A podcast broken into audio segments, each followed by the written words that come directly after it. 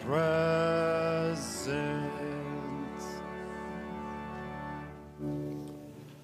Grace, mercy, and peace be yours from God our Father and from our Lord and Savior Jesus Christ. Amen. Today's message from, comes from our gospel. Jesus stills the waters that were once a storm.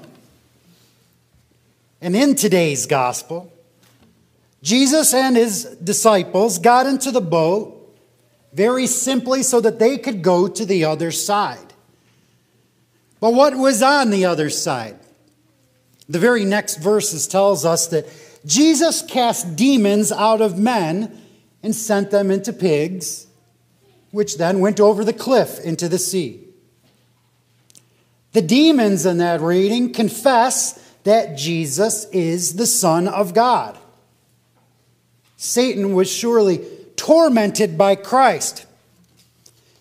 Satan knew full and well that Jesus was on his way over to confront him. So Satan sends winds his way. A great storm arises, and we see the, the real state of the disciples' hearts. Before the waves came crashing in, if, if we would ask any one of the disciples if they were believers, they would say yes. Before the wind picked up on the sea that day, the disciples were simply not conscious of what they had trusted. Their hearts unconsciously trusted in the, in the calm sea, in the fair weather, in the still waters. Hey, these guys, they knew their boats. They knew the sea on which they made their living. The sea seemed manageable that day. Their faith was founded upon what they saw and what they felt and what they had experienced calm winds and calm waters. So when the tempest roiled up and waves came crashing down and filled their boat, the calm, winter, the calm waters and those mild winds were gone. They had trusted in what they had sensed, and what they had sensed had vanished. So also their faith vanished. Trust has an object. If what you trust in is taken away from you or dies, the only thing left is unbelief. This is the first part of today's epiphany for you. Jesus is showing us the real state of our hearts. Because if I were to ask any of you if you are a believer, you would say yes. But we tend to trust in what makes sense. Like calm waters made sense to the disciples.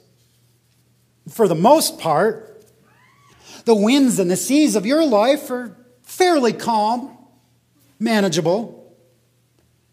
You've got your daily bread, you've got food, clothing, and shelter, a family, probably a job and money. You've got your health, a good reputation, good friends. You've even got faithful neighbors and the like. The winds and waves of your daily life, they're fairly calm. We unconsciously trust that these things and these people are always there until Satan arouses the winds, and the winds shove waters upon your boat. Should you lose your home? Should you lose your family? Should you lose your job, your savings? Should you lose your health? The calm and peaceful waters begin to vanish. These things that you see, you've always just seem to trust that they will always be there. And when they are not, trust disappears too. The only thing that remains is unbelief. Unbelief that commingles with your faith. Unbelief of a sinner threatens and weakens the faith of a saint. Unbelief only sees and feels the physical waves coming into the boat, threatening every danger and perhaps even death. You trust at times you're going to die at very perilous moments. You may trust it so much at times you would rather give in to that trust. Some people say that they would rather die. These waves are Satan's persecution causing suffering. This is the suffering of a sinner who is also a saint. The suffering is of those who followed Christ onto the boat. Like these disciples, if these disciples had great faith, it would have driven the, the winds and the waters out of their minds. Rather than the vision of destruction happening before their eyes, they would have pictured in their hearts the power and grace of God. They would have remembered the promises in Christ's words. They would have relied on them. They could have anchored themselves to an immovable rock, as though instead of a storm, the sun were shining brightly and all was calm and no raging at all. This is the second part of today's epiphany for you. The power of faith is to see what is invisible.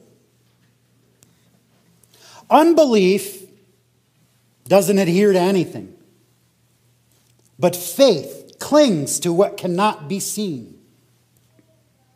So God bestows upon you faith and faith with an end in mind.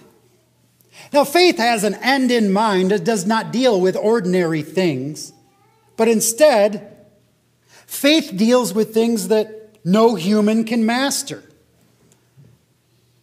And you may be able for a time to master your job, master your house, master your health, but you cannot master your sin. Your body will die one day. Death. The entire world, even if united, could not stand against death. Instead, death terrifies us. Death terrifies society, and it causes society to try to fight or flee. But faith given to you stands firm. Faith opposes death. Faith triumphs over death, and faith triumphs over its author. Well, faith, faith is a hero, as it is written For everyone who has been born of God overcomes the world. And this is the victory that has overcome our world our faith. Who is it that overcomes the world except the one who believes that Jesus is the Son of God? 1 John chapter 5.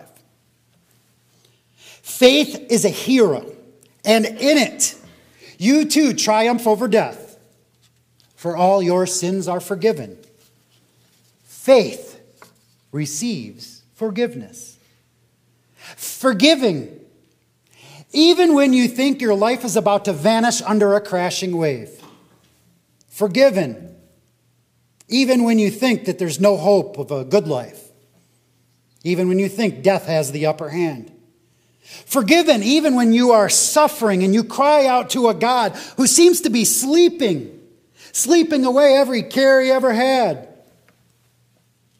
You pray hard while your life around you is crumbling, and God seems silent. But Jesus, Jesus is in control of it all. Rest assured. Faith teaches us not to judge and act according to what is visible. Faith teaches us not to despair in the agony of sin. Faith teaches us not to despair in sickness or in the peril or loss in death. Faith teaches us not to despair in the pain and suffering of this world. We learn that we will be persecuted persecuted for following Christ into the boat. Believing in Jesus will actually make the world hate you. They will persecute you, and whom you believe in. But faith in Jesus Christ reassures you that you are not lost at sea. You will never, ever perish. Jesus has control of it all because Jesus rises. Christ rises. Jesus breaks his rest in the boat and does deeds for your sake. He takes to heart your needs as if they were his very own. Jesus ministers to help you out of free love without any merit on your part. He does not seek any reward, he does not receive any reward for his help. But he gives his help unto you to enjoy and use his power and use those gifts and resources you have. Even as the Son of Man came not to be served, but to serve, and to give his life as a ransom for many. Even after death, Christ rises again. This very fact strengthens your faith. The death and resurrection of Jesus is your victory your forgiveness, your comfort, and your great calm. This calmness is, is peace. And this peace that we share, we, we know the value of it. It cost quite the ransom. The ransom on the cross at Calvary. Why then is not all of mankind at this same peace? Why does creation try to rise up against Christ? Because Jesus did not come to this world to bring peace, but a sword. Christ himself preaches to, to mankind that the wise are fools, the saints are sinners, and the rich are completely lost. So the wind rages back against Christ. The wind rages back against Christians. Perhaps we'd be more tolerable to the world if we only preached the gospel. We may be loved. We may have calmer waters if we only preach the good news. No one wants to hear bad news. Real love, the love of Christ, tells us the truth. If we Lutherans were to preach all gospel and no law, we would be praised and honored by all mankind. Woe to us if we do. Jesus says, Woe to you when all people speak well of you, for so their fathers did to the false prophets. Therefore, today's gospel teaches us that once Christ and his disciples were present in the boat, the world revolted. The world indeed tolerates all sorts of preaching and teaching except for the preaching of Jesus Christ. This preaching of Jesus Christ tells us the real state of our hearts.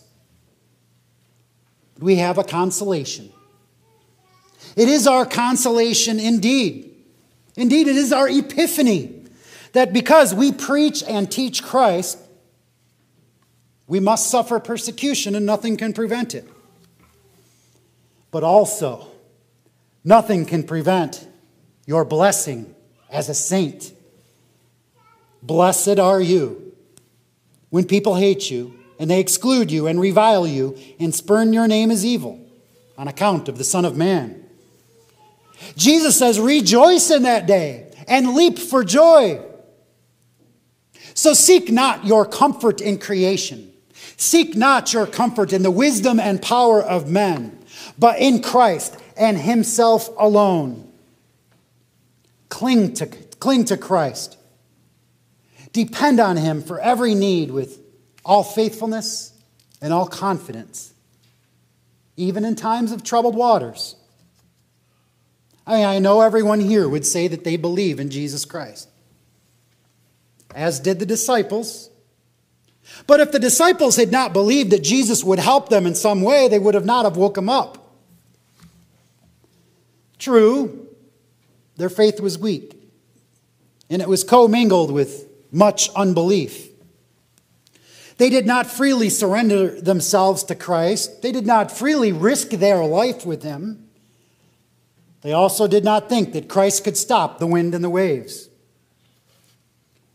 Remember Christ's response to even weak faith.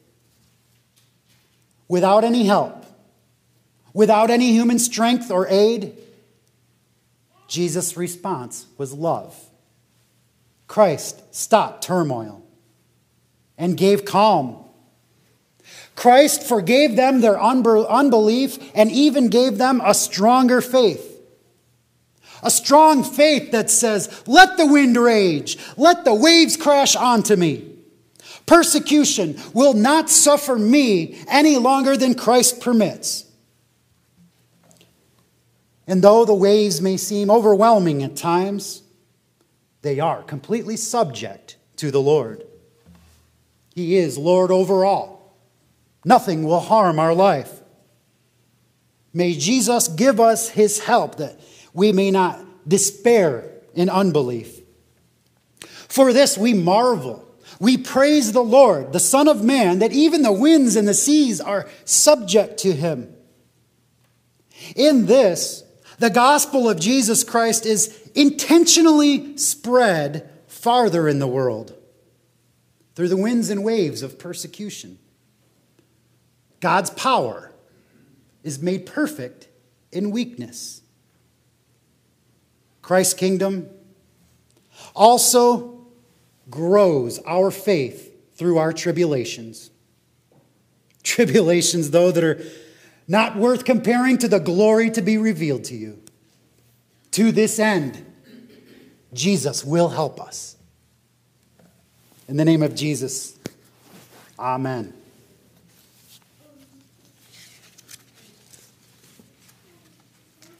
Our service continues with the prayers of the church. Please stand as you're able.